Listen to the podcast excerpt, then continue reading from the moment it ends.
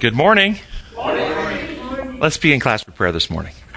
Our gracious Heavenly Father, we thank you for this opportunity to study. We ask that your Spirit will join us, enlighten our minds, transform our hearts to be like you. We pray in your holy name. Amen. And uh, one email. Just wanted to let you know that while we were in British Columbia a few weeks ago, we shared the God on Your Brain DVDs with some family there and a neighbor who broke her leg while we were there. Just heard today that uh, she and her husband looked at them with a sister who was visiting and another friend. They were very excited about them, and the sister said she had to have one to take back to New Brunswick to share with her family there. We had left several DVDs with our family living there, so she was given one to take home. We are sending more DVDs and books up with other family members going to visit for the pastor and some other people. We praise God that we have a way to get these to the people there. Thank you for the box of materials and uh, that you sent because they're getting out to people. And then our friends in Australia have uh, created a um, Facebook group down there uh, that they, you know, share together and visit together with each other. They call it Friends of the Designer.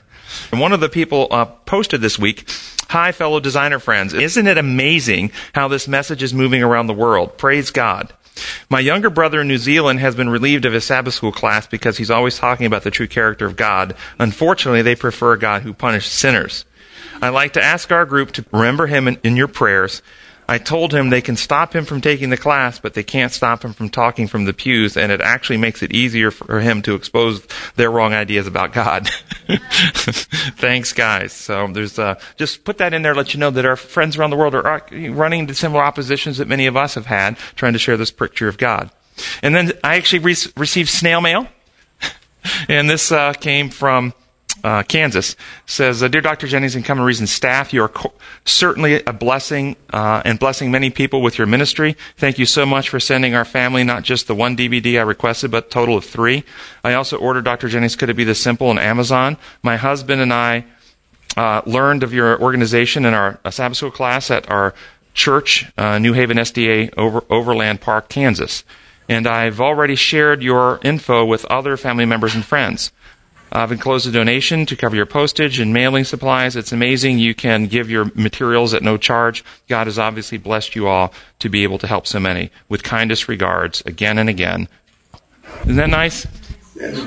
Yeah, so I, we just get these in every week. I bring a few to share with you. I don't share them all because we don't have time. But uh, we are touching lives all over the world. Lesson six in our quarterly, the teachings of Jesus, and the title this week is How to Be Saved. And the memory text is out of John 3 3.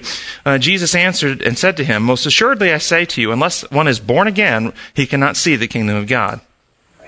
In the context of this idea of being born again, it's connecting it. You notice Christ is connecting being born again with seeing God's kingdom or being part of God's kingdom or, or salvation. Do you notice what Christ did not say? Then think that through. Unless one is blank, one cannot see the kingdom of God. What did not go in there? Yeah, you go. Unless you get your sins paid for, you cannot see. Unless you assuage or propitiate the wrath of God, you cannot see. This typical stuff that we are taught that is necessary for salvation, Christ didn't say it all. He said, unless you are born again, you cannot see the kingdom of God. Where did Christ put the emphasis of change? Humanity. In humanity, in the believer. Uh, God is the same yesterday, today, and tomorrow. God didn't need to be changed for us to be saved. We needed to be changed in order to be saved. So he uses this metaphor of being born again. Because, why does he use that metaphor? Is there something wrong with our first birth? Yeah. What's wrong with the, the way we're born into the world? Sin. We're born deviant from God's design, filled with fear and self centeredness. This is how we're born, yes? And so we need to be reborn, which means we need to have fear replaced with trust, and love, uh, and, and love replaces selfishness. So the fear and self centeredness is replaced with trust and love in our hearts. This is the, the rebirth process. The lesson points out the concept of being born again was difficult for Nicodemus to grasp because he was descended from Abraham and thought that that gave him special dispensation or special favor with God, being genetically descended from Abraham. What about today? Are there any ideas like this floating around the worldy or within Christianity, even even within our own culture, that something gives us special dispensation with God? Do you know it's commonly taught today that still genetic descendancy from Abraham gives you special dispensation? If you're a genetic Jew, you've got a special pass. You get a special second chance. There's a special three and a half year period coming when the church is removed and the Jews will reign on earth again. This is commonly taught, just because they're genetically Jewish. The Bible, of course, doesn't teach that. How about, do anybody have the ideas that if you practice certain rituals, if you do this ritual in this way, you get a special dispensation. Or if you worship on a particular day, that gives you a special dispensation. Or if you eat the right kind of foods, you get a special dispensation with God. There's this idea built in that we have special dispensation because we are doing all the right things. That gives us special dispensation. We get special favor. We get a special pass. We're the remnant. We're the chosen. Third paragraph, it says, Patiently, Jesus explained spirit, that spiritual transformation is a supernatural work produced by the Holy Spirit. Though we cannot see or understand how it happens, we can perceive the results. We call it conversion, a new life in Christ. There's no doubt, no doubt, that transformation of our characters, the healing of our minds is required, and it requires a supernatural work of the Holy Spirit in us, that we can't do this on our own. But does that mean we are absent from the process? It's something that's done in us passively. We just sit and wait for it to happen. Or do we have an active role to play? Are we participants in that transformation? Well, Philippians 2 12 and 13. Therefore, my dear friends, as you have always obeyed, not only my, in my presence, but now much more in my absence, continue to work out your salvation with fear and trembling. For it is God who works in you to will and to act according to his good purpose. Did you notice there's a connect? In the same passage, you've got you have obeyed, you continue to work out your salvation, for it is God who is working in you. So, th- so right here, there's a connection between your work and God's work. Do you see it? How would you describe that balance? What's the balance between your work and God's work? Cooperation. Cooperation, yes. What is that? How, where do you throw the, the weight? How do you make that so you don't feel, you know, traditionally, I will tell you that Christianity has stumbled on this point. And so many people have been burdened with fear. Uh, they're not doing the right thing. They haven't worked hard enough. Uh, they're, they're, they're, you know what I'm talking about? Have you ever had that? I, I'm the only one that grew up with that kind of concern. And it's because they were trying to understand this text under the legal model.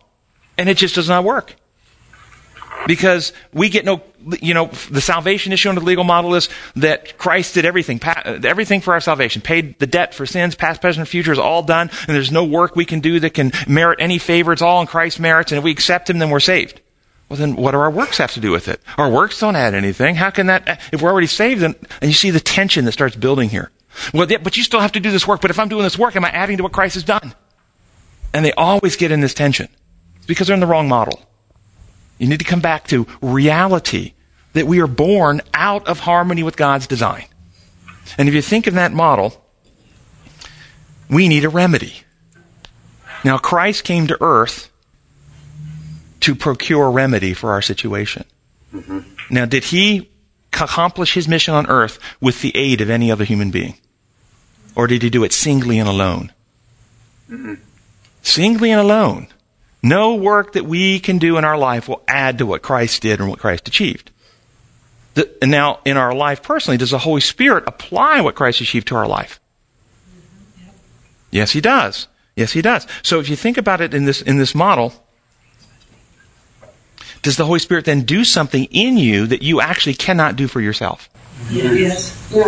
The Holy Spirit helps, helps you repent and confess. I didn't really realize that until I read the lesson. So, so consider a person with an infection who needs an antibiotic. And they take the antibiotic. Did the person develop the antibiotic? No. Does the antibiotic do something inside them they can't do for themselves? It brings a new element, which was not already in the person. But does the person still have a work to do? Even though that antibiotic was created, already there, waiting, uh, even though the antibiotic, if taken, will, will do something they can't do, do they still have a work to do? What's their work? Ah, oh, they have to take it. They have to partake of it. They have to ingest it. They have to trust the doctor. They have to trust the doctor too. That's exactly right. That's exactly right. Choice to go to the doctor. Yeah, all those things exactly. So, what is our work in salvation?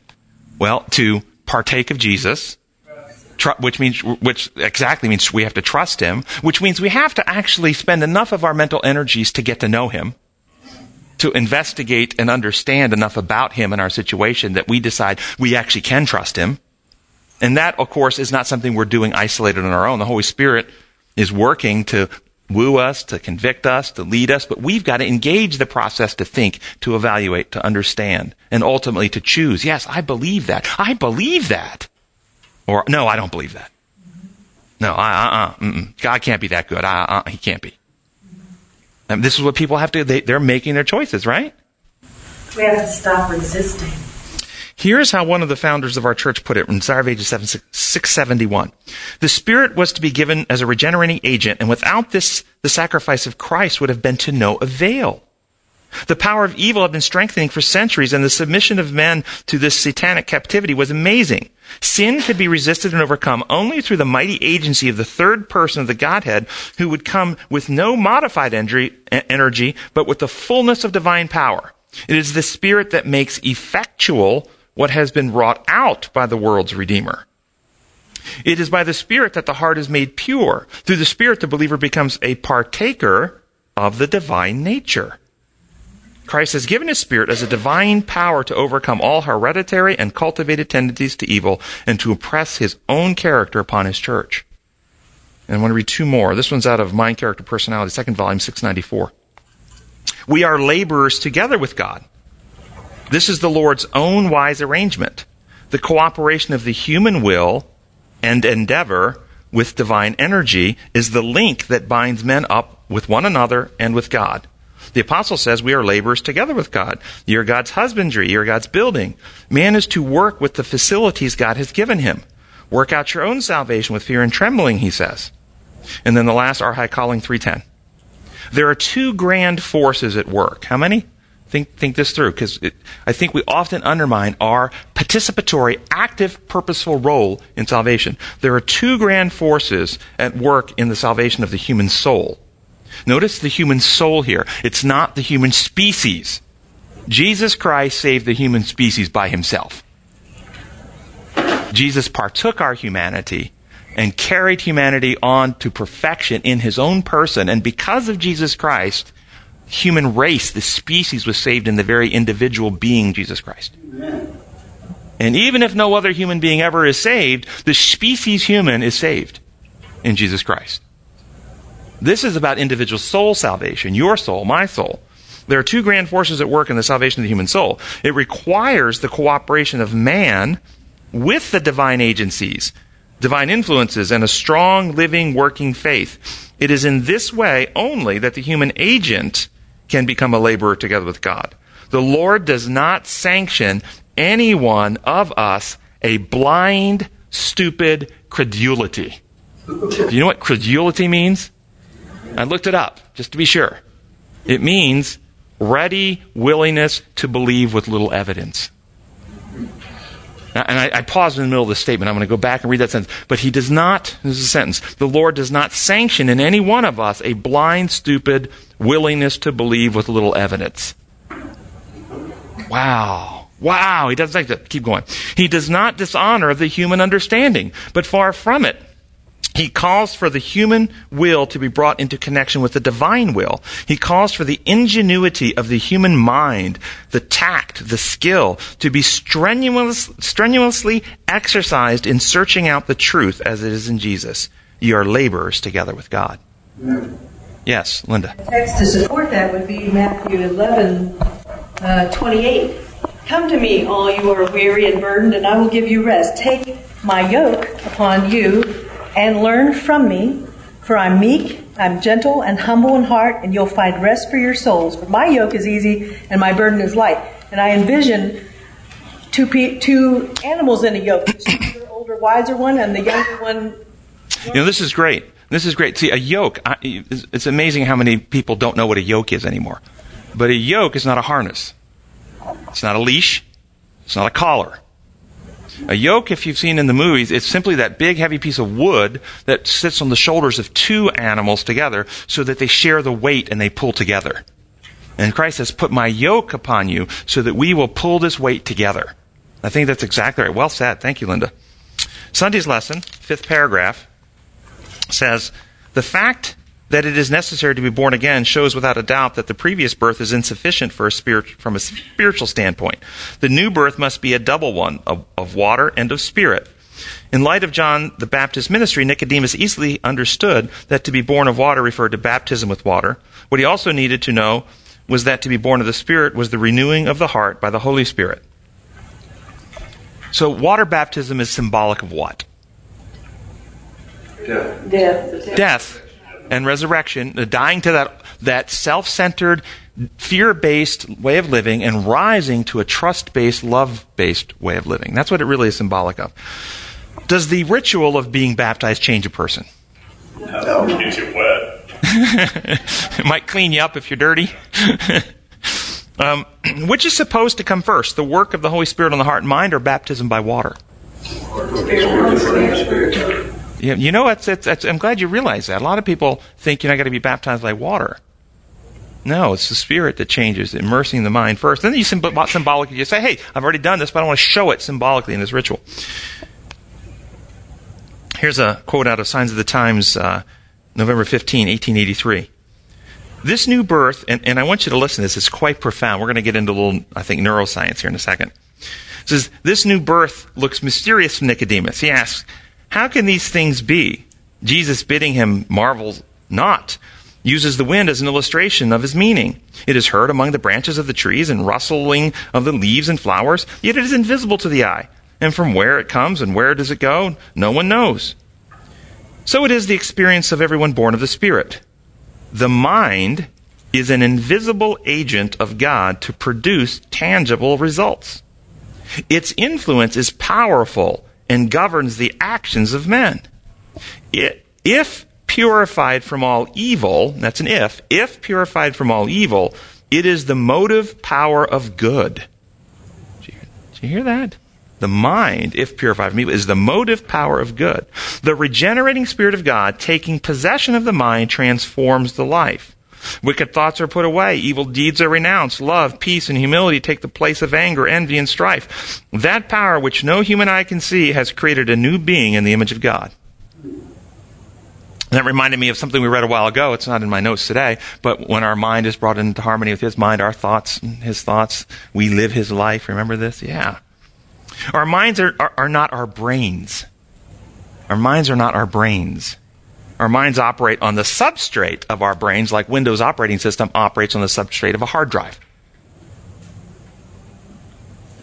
But our minds actually change our brains based on what we think, believe, value, and choices we make. And there's been a great debate in neuroscience. There's been several theories put through uh, uh, which this mind-brain connection. One is the mind-brain identity theory, which asserts that mental events are simply created by and are identical to brain events.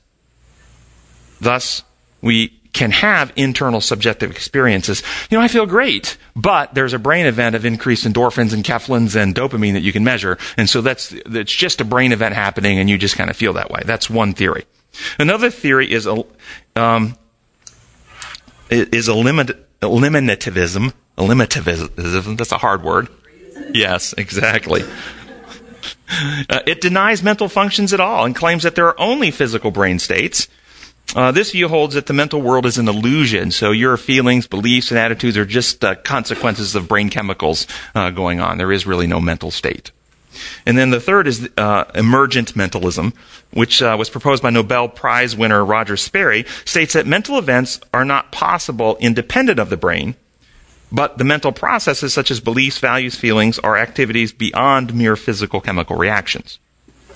And uh, Ellen White wrote in uh, more than 100 years ago in 2 Testimonies 347, the brain nerves which communicate with the entire system are the only medium through which heaven can communicate to man and affect the inmost life.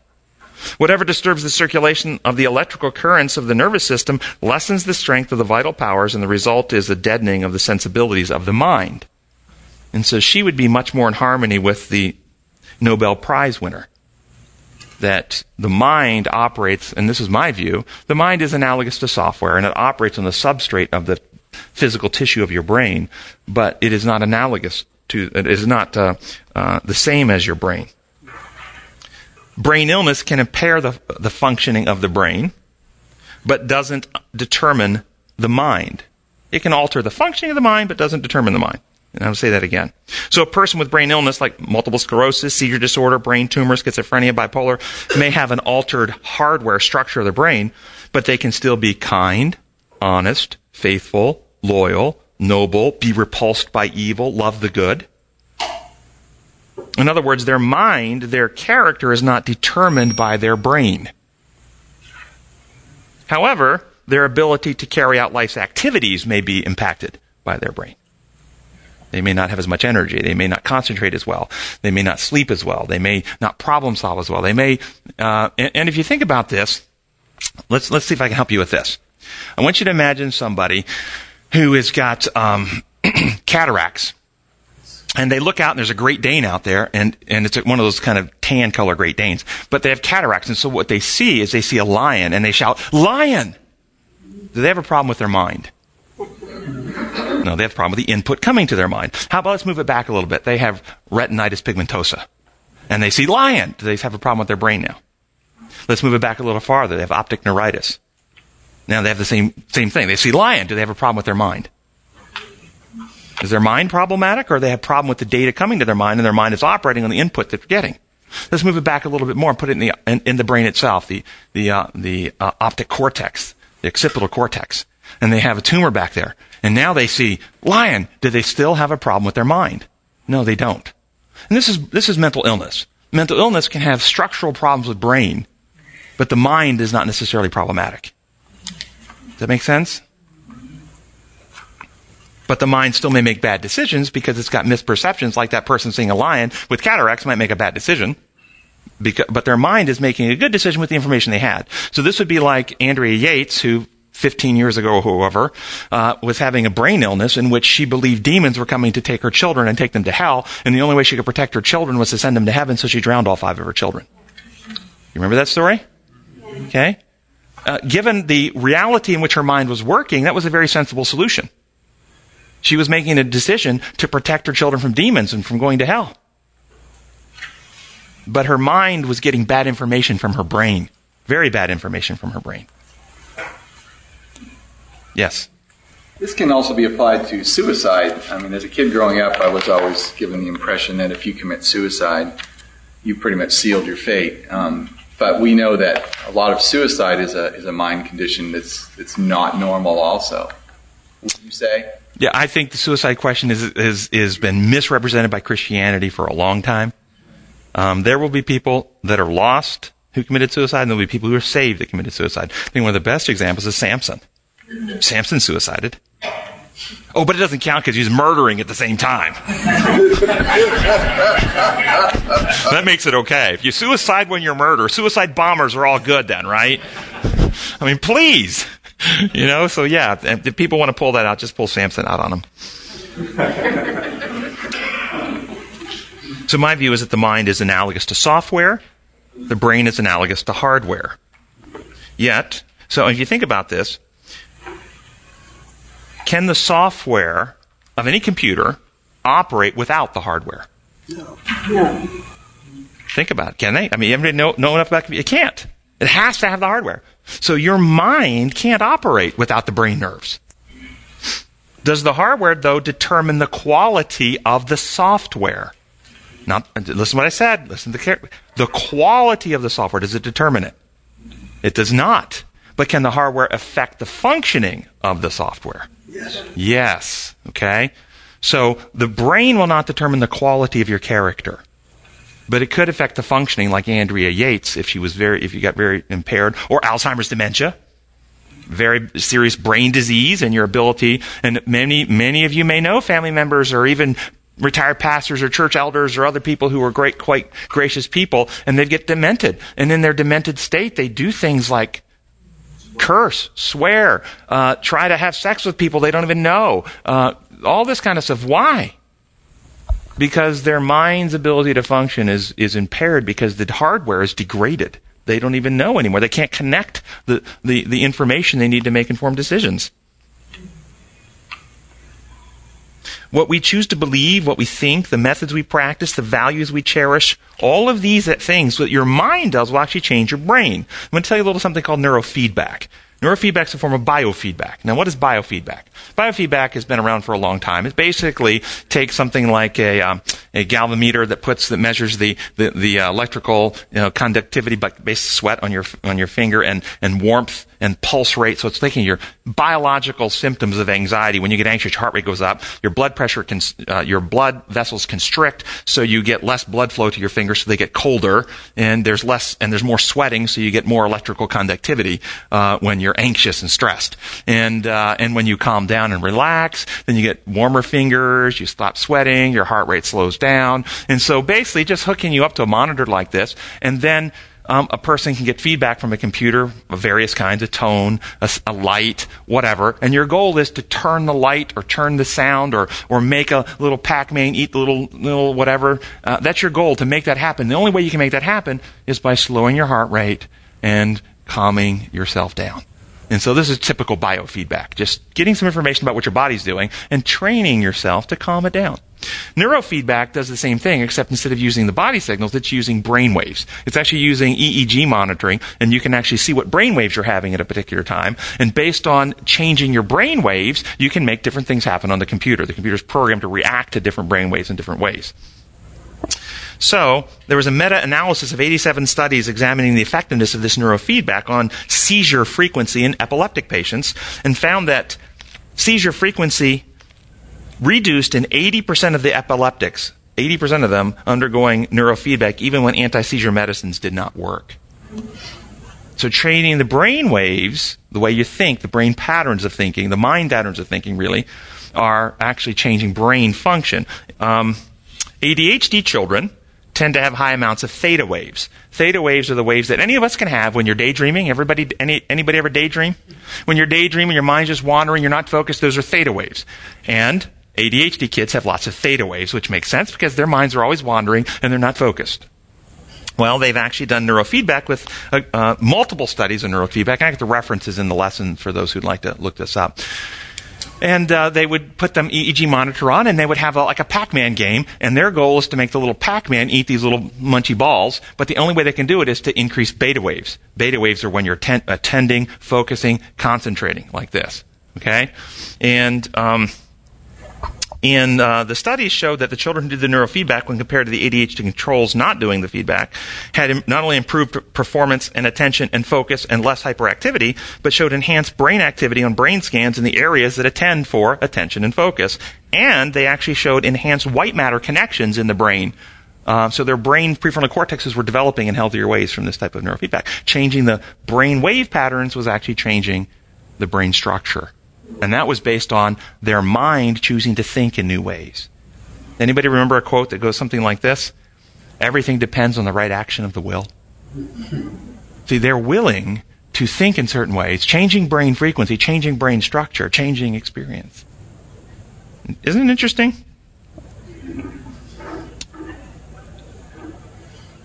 So, our minds are what make us who we are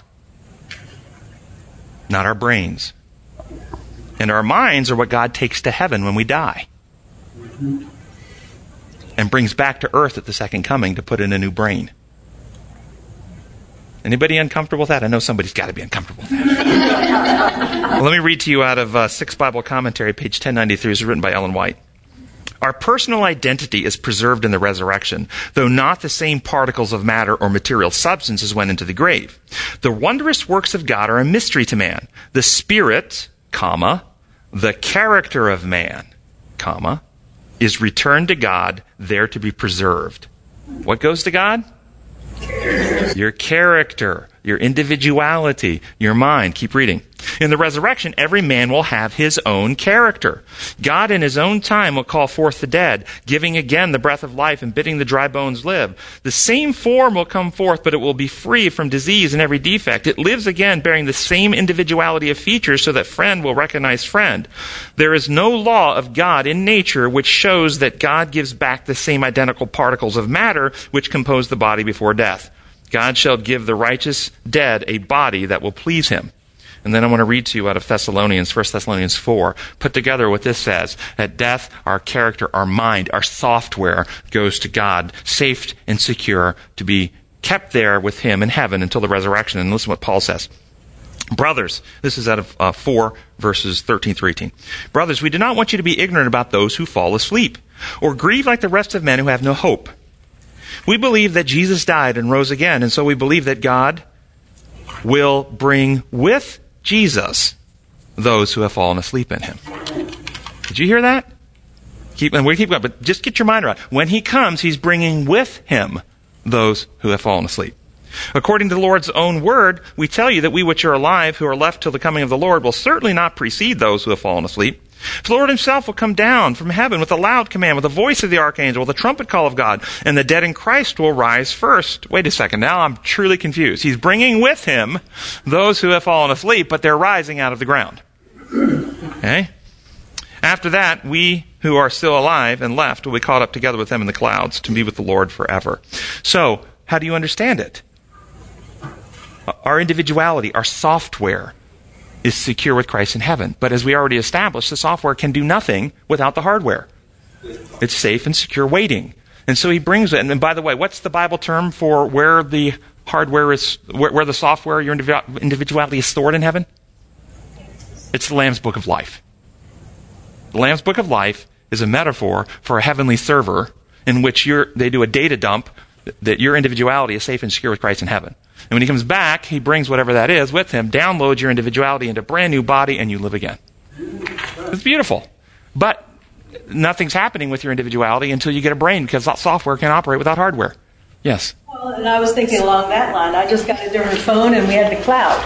So when I turned in my own phone and the stuff went up to the cloud somewhere, and I got a new phone, and boom, it comes down to the new phone. Brand new phone, no defects and stuff, but now the cloud has brought my information to the new one. Yeah, and he's coming back in a cloud, isn't he? Isn't that interesting?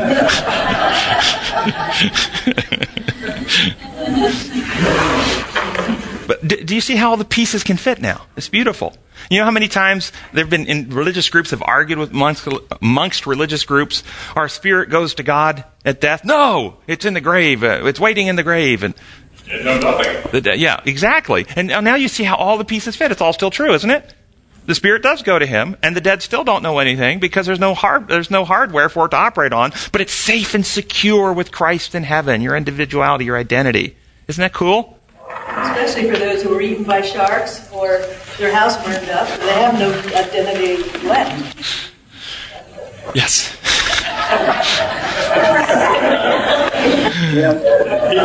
no hardware left. Yes. And this gives you a great opening discussion for those who believe that you immediately to go to heaven and are aware and participating in all the things in heaven.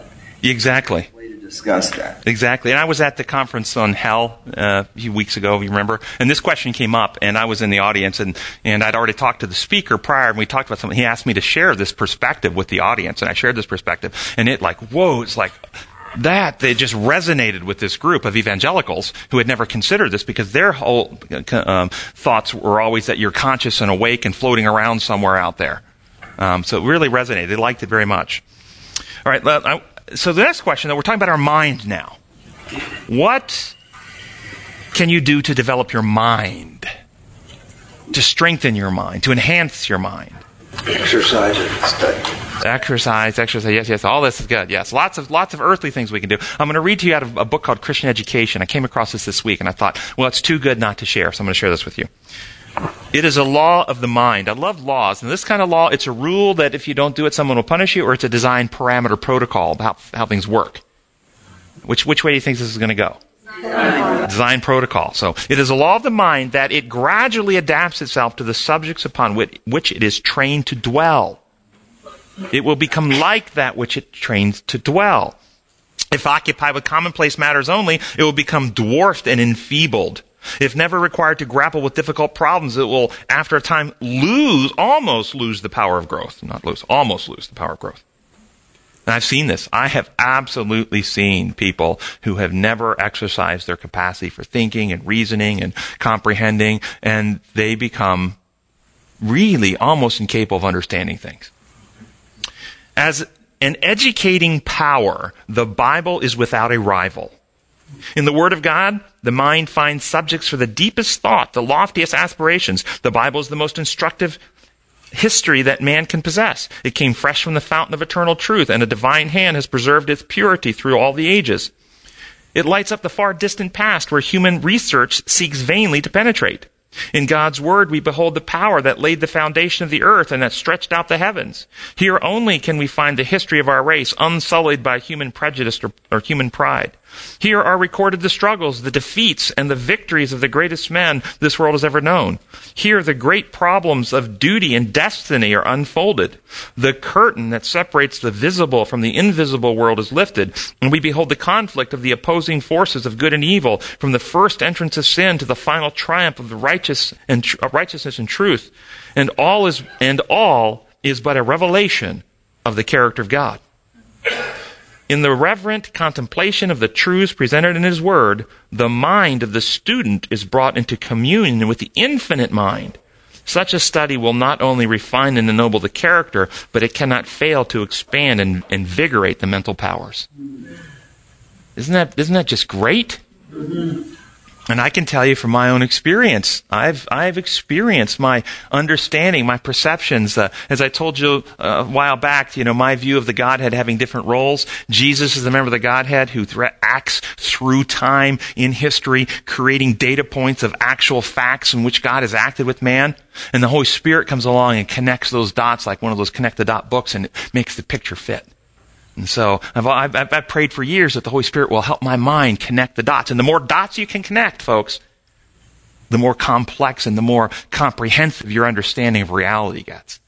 And, and one of the things I've, I've, I've recognized and struggle and dealing with people who may see things in a more, you know, forensic way is that they have very few dots they've connected. It's like taking a, a jigsaw puzzle of 4,000 pieces and they've taken 300 and made a picture out of it and they left out 4,700 or, or 2,700 pieces. You want to bring all the pieces in as you possibly can assimilate. And the more you do this, your, your neural network expands. Neurobiologically, you will have more and more connections. I think I told you that when Einstein died, he donated his brain to science. And they biopsied his brain, and he had significantly less neurons per square centimeter in his brain than the average person. But he had significantly more neuron to neuron connections than the average person.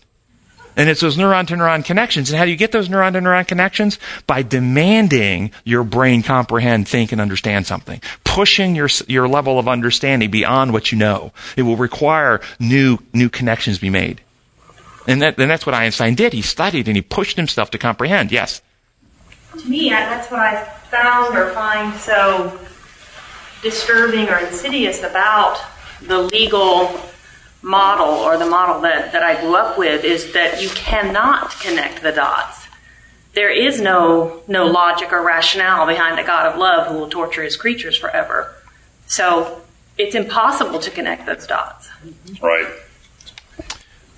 I agree with you. I agree completely. It was absolutely, in fact, it requires of you. Oh, you had a comment? Yes.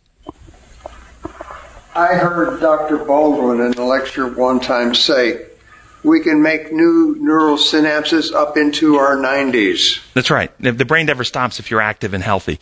Um, but, but it requires of you, and, and much of the traditional evangelical theology, that you not think because they actually teach you to believe things that are contradictory. They're actually not just contradictory, mutually exclusive. Meaning, if one is true, that truth makes the other one false. Okay? And yet you're still supposed to believe them both. Like God is a God of love, and all he wants is you to love him, but if you don't love him, he will use his power to kill you. That violates the law of liberty, and love can't exist in an atmosphere where there's coercive pressure being made. Try it on any relationship. Coerce the person you're under, threaten to do them bodily harm if they don't love you, and see what happens to love. It can't exist there.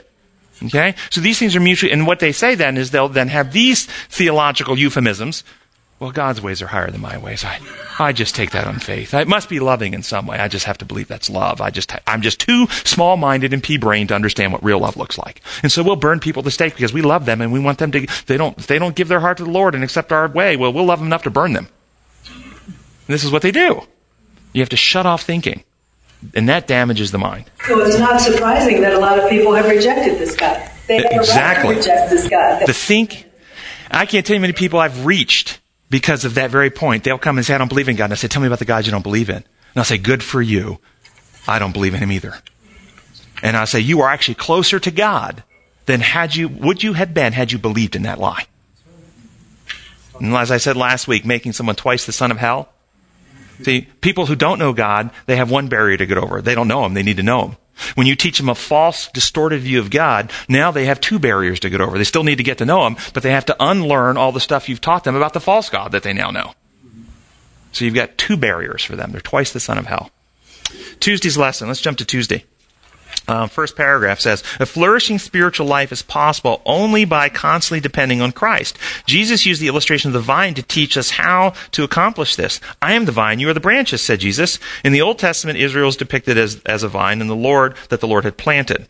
But Jesus presents himself as the true vine. And he urges his followers to be united with him. Now, this is obviously a metaphor. Jesus is not an actual vine. But every metaphor is only meaningful because there's a reality behind it to which it points. And I want us to try to penetrate the metaphor and look at the reality of that metaphor. What's the reality the metaphor points to? Well, let's see if this gives any clues. See if the, see see if, if you connect this with the vine. Daniel seven nine and ten. As I looked, thrones were set in place, and the Ancient of Days took a seat. His clothing was as white as snow, his hair and his head as white like wool. His throne was flaming like fire, and his wheels were all ablaze. A river of fire was flowing, coming out from before him. Thousands upon thousands attended him. Ten thousands times ten thousand stood before him. Do you see a connection between that and the vine? It's okay if you don't. We'll push. We'll push further. What about this one? Colossians 1, 15 through 17. He is the image of the invisible God, the firstborn over all creation, for by him all things were created, things in heaven and on earth, visible and invisible, whether thrones or powers or rulers or authorities. All things were created by him and for him. He is before all things, and in him all things hold together. Are you seeing anything that. Well, this is out of a book called this is actually the last paragraph in a five book series called the Conflict of the Ages series. The last paragraph in the book called the Con- Great Controversy on page 678 it says, The great controversy is ended. Sin and sinners are no more. The entire universe is clean. One pulse of harmony and gladness beats through the vast creation. From him who created all flow life and light and gladness. What, what, what happens? What's going on in a vine? What's, what's going on in a vine? Things are flowing, right? Nurture. So from him who created all flow life and light and gladness throughout the realm of illimitable space. From the minutest atom to the greatest world, all things, animate and inanimate, in their unshadowed beauty and perfect joy, declare that God is love. Yes. Is this suggesting that God is the source of actual physical life energy and that all this physical life energy is actually flowing from him and out through his entire creation, sustaining it in a constant state. Like a river of fire. Like a river of fire coming out from his throne. Hmm. Like the blood in the body. Like the blood, blood in the body. Not a vine, but, but if you ever read some physics string theory, you know, these strings of energy that go out and connect everything. Well, this is out of Education, page 99. The same power that upholds nature is working also in man. The same great laws that guide, like the star and the atom, control human life. The laws that govern the heart's action, regulate, regulating the flow of the current of life of, to the body, are the laws of the mighty intelligence that has the jurisdiction of the soul. From him all life proceeds. Only in harmony with him can be found its true sphere of action. For all the objects of his creation, the condition is the same a life sustained by receiving the life of God, a life exercised in harmony with the Creator's will. To transgress his law, physical, mental, or moral, is to place oneself out of harmony with the universe to introduce discord, anarchy, and ruin. Wow, man, that's profound. Do you, you understand what's being said here? Tell me what you hear is being said here. Connect back to the vine. Disconnect, you die. You disconnect, you die. Yeah. Are you search your databases for me? See if you can identify any stories in the inspired record that would relate to this phenomenon of God being the source of life energy, sustenance, and so forth. Separation resulting in death, but reuniting with Him results in empowering, invigorating, and transformation. Any, any stories in your database from the inspired record that fit this? So you say, oh, that's what's happening there. Somebody said Adam and Eve. Adam and Eve specifically? Or Eve. How about Moses coming down off the mountain after 40 days in God's presence? What's his face doing? Glowing. Why is his face glowing? Is he connected in a closer way, in a more intimate way with the source, the source? Yes, he was. And what was shown to him in that encounter? What were we told that he got a clear vision of? Glory. The Lord, gracious and forgiving. The character, the true character of God. I'm going to connect for you in just a minute here. You're going to see a couple of quotations that are going to connect. Coming back to the knowledge of God, his true character, opens your mind to be connected to the source of life, where the life energy of the universe can actually reinvigorate and transform you like Moses was. But that's what's happening. Moses was shown, there's the context. He saw God's character, he comes down, he's connected in a closer way. He's actually radiating an energy now. Yes. I think of uh, an experience of disconnection where, remember, Jesus in John chapter 6 said, Unless you eat my flesh and drink my blood, you have no life. He gave the life, he gave a symbol of that life to Judas at the table, the sop. Mm-hmm. And Judas rejected that life, and what did he do? He disconnected. Yeah. Yeah. And st- how about Stephen? Do you remember Stephen as they were stoning him? What's it described that his face is doing? Okay, so he, he had a vision. He looked into heaven. He saw God on his throne, the glory, the character, and his face now is starting to radiate like an angel, it says. Isn't this interesting? Adam and Eve, after they sin, and I'll read, they said, then, then the eyes of both of them were opened and they realized they were naked. So they sewed fig leaves to cover themselves. Um, how is that connected to this? What were they wearing before that moment? Light Light. Where was that light coming? from God. So suddenly, their sin, and what was the sin? Not trusting God based on believing a lie. So their knowledge of God became eclipsed. Their ability to see and know God for who He is was eclipsed in their mind, and suddenly the connecting link with the source of all was broken, and now they're naked. The light is gone. A barrier. He, I came across this in an old journal from 1898, uh, Review and Herald, November 8. Before the fall, not a cloud rested on the. No, notice the connection between mind, God's character, physical light. Before the, before the fall, not a cloud rested upon the minds of our first parents to obscure the clear perception of the character of God. They were perfectly conformed to the will of God, for a covering of beautiful light, the light of God, surrounded them. You see a direct connection again, like Moses, who saw God's character. and Suddenly his face is radiating. Here it is, God's character. They didn't have anything clouding it, and they're radiating his light. The Lord visited the holy pair and instructed them through the works of his hand. Nature was their lesson book. In the Garden of Eden, the existence of God was demonstrated in the objects of nature that surrounded them. Every tree of the garden spoke to them.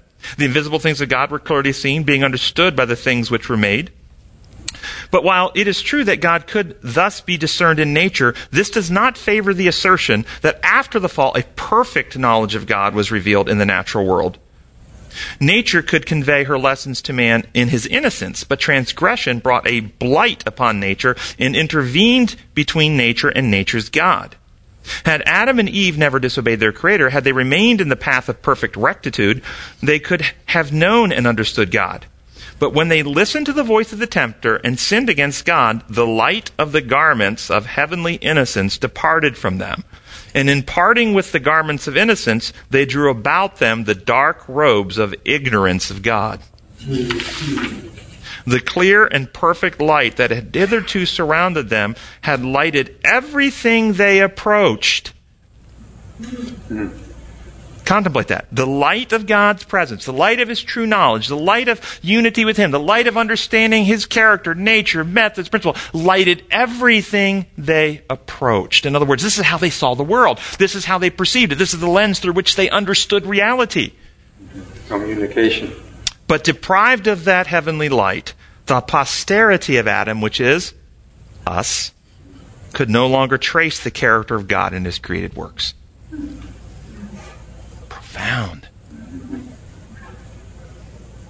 This commentary connects the knowledge of God's character with the actual robes of heavenly light. The, uh, as, as Exodus 34 was connecting Moses seeing God's character, and now he's radiating heavenly light. Jesus said in John 17 that life eternal is know God. knowing God and Jesus Christ now sent. And I'm going to suggest to you that this change is necessary. This change in the knowledge of God to actually come back into heart and mind, understanding to the true nature and character of God is necessary to be able to live in His presence. Amen. That your mind cannot exist without this understanding, without this knowledge of God. You can't exist in His presence. Not just metaphorical light. God wants us to be shining lights into the world, not just metaphorical lights of truth, which He does, but as we are conformed more and more in mind to Him, practice His methods more and more, brain patterns are more and more like Him, then we experience a closer connection with Him. His presence abides in us more and more. We will actually begin to shine forth. Amen. Understand you're bioelectrical creatures. And connecting to the source of energy in a harmonious way, you will begin to shine forth. You will be a literal light one day, again, as Adam and Eve, as Moses was. One of the found, uh, this was in Desire of Ages 3, uh, 312. The service rendered in sincerity of heart has great recompense. Thy Father, which sees the secret, secret himself shall reward thee openly. That's quoting from Scripture. By the life we live through the grace of Christ, the character is formed. The original loveliness begins to be restored to the soul. The attributes of the character of Christ are imparted. The image of the divine begins to shine forth. The faces of men and women who walk and work with God express the peace of, he- of heaven. They are surrounded with the atmosphere of heaven. For these souls, the kingdom of God has begun. And then in this one, speaking of the time right before the second coming, this is the great controversy, page 640. The voice of God is heard from heaven, declaring the day and the hour Jesus, of Jesus' coming and delivering the everlasting covenant to his people. Like peals of loudest thunder, his words roll through the earth. The Israel of God stands listening with their eyes fixed upward. Their countenances are lighted up with his glory and shine as did the face of Moses when he comes down from the Sinai. The wicked cannot look upon them. Amen. Do you think this is literal and real, or is this all metaphor? No, real. That's real. And what is the key? And by the way, if you want a Bible text, this is 1 John 3, 2 and 3. Dear friends, now we are children of God, and what we will be has not yet been made known. But we know that when he appears, we shall be like him, for we shall see him as he is. Everyone who has this hope in him purifies himself just as he is pure. And I'm going to suggest he purifies himself primarily of the lies about God. Come back into a true knowledge of God, to love his methods, love his motives, love his principles, love his character, to unify your mind with the mind of God. This is profound. Isn't it exciting? I was reading this week. It was a really fun, fun lesson to prepare this week. I'm, I'm going to pause right there, see if there's any questions. Yes. That would explain why there's no night in heaven.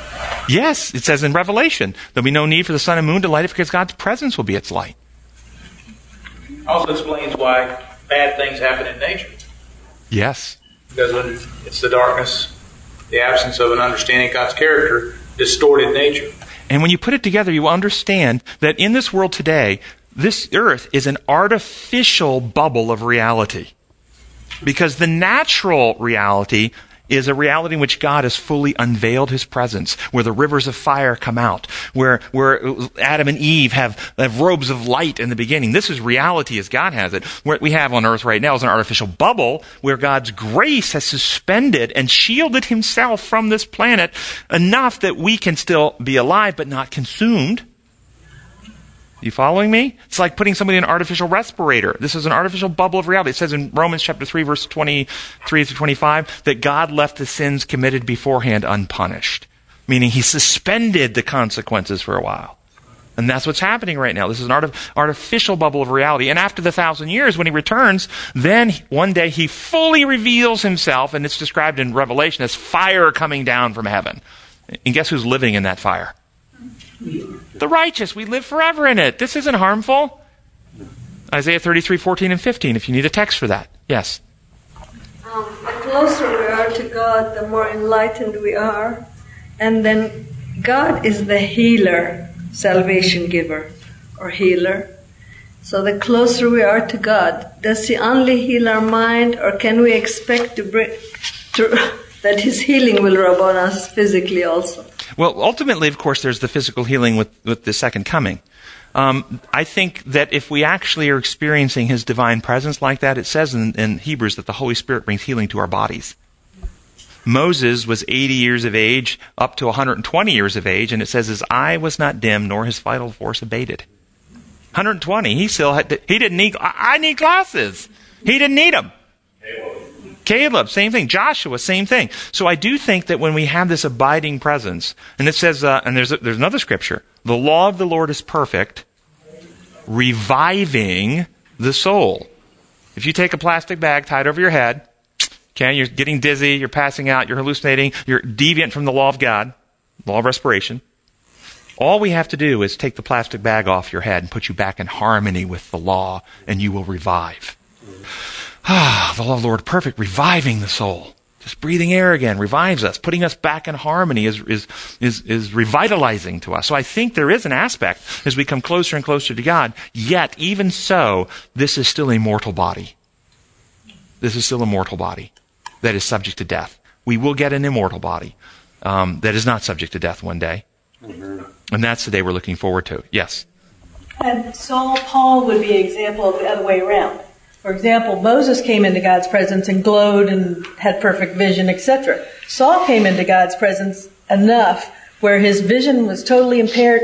He was blinded physically and then God, through faith, and his vision came back, but left a certain problem with vision. Uh, I, I, think this is great, and because we can have a, a, very powerful spiritual lesson here.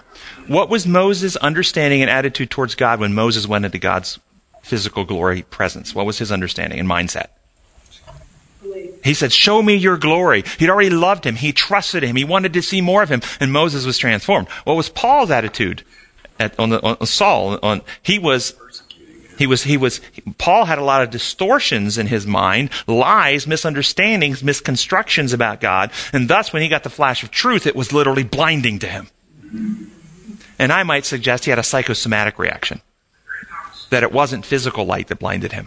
But do you see, see the point? I think that, uh, that Saul was overwhelmed with truth that blinded him. That's what it was. It wasn't a physical, just physical light. It wasn't like um, fire or combustion. It was the physical light that Moses had coming from his face as well. And the children of Israel begged for a veil because they couldn't tolerate it. And Paul got such a, uh, a huge dose of it, but then he humbled himself and, and surrendered in, in love, and, and then he was transformed and he was able to see visually again. But I, he always retained a, uh, and he begged God to heal and begged God to heal. But God said, you know, I'm, I'm not going to do anything. I think that this, you know, I'm going to talk to Paul when we get to heaven. Fast forward to the time of the end. Time of the end. When, when the glory of God is revealed, the, the characters have been set. That's right. There's no more humility. There's no more no more willingness to, and they're, they're fully set in the belief of a lie. And then what does that light do then? Right. The light of truth. And what is partial dose? I mean, it'll be a full dose. Full dose. Yep. Exactly right. Fire from within them. Is that what it says in Scripture? Fire is kindled from within. That's right, but it's the fires of love and truth. And what causes the pain and suffering is not an external infliction. It's unremedied sin in the sinner that the suffering comes from when they come in the presence of unveiled glory of love and truth. We got to go. Thank you. it was a great. It was, the, the uh, three Hebrews in the fiery furnace too. Yeah. They were surviving in the fire of God's presence. Yeah. And the large were killed. Nice. Our precious Heavenly Father, we thank you so much for all that you've shown and done and revealed to us. And, and we're just scratching the surface here. We know that what we're thinking about is like just even the tiniest tip on the tip of the iceberg of what you have in store for us. There's so much more, but we want, we see enough that we want to come into your presence, Lord. We want our minds to be unified with your mind, our hearts to be renewed to be like your hearts. We want to be partaker of the divine nature that Christ has pr- procured for us. We ask for your spirit to be poured out, to enlighten our minds, to connect the dots, to help us see and know you for who you really are, that we can be not only living lives of love, but become those real lights in a world that is so dark with misunderstanding about you and we can lighten this world and you will come. We pray in your holy name. Amen.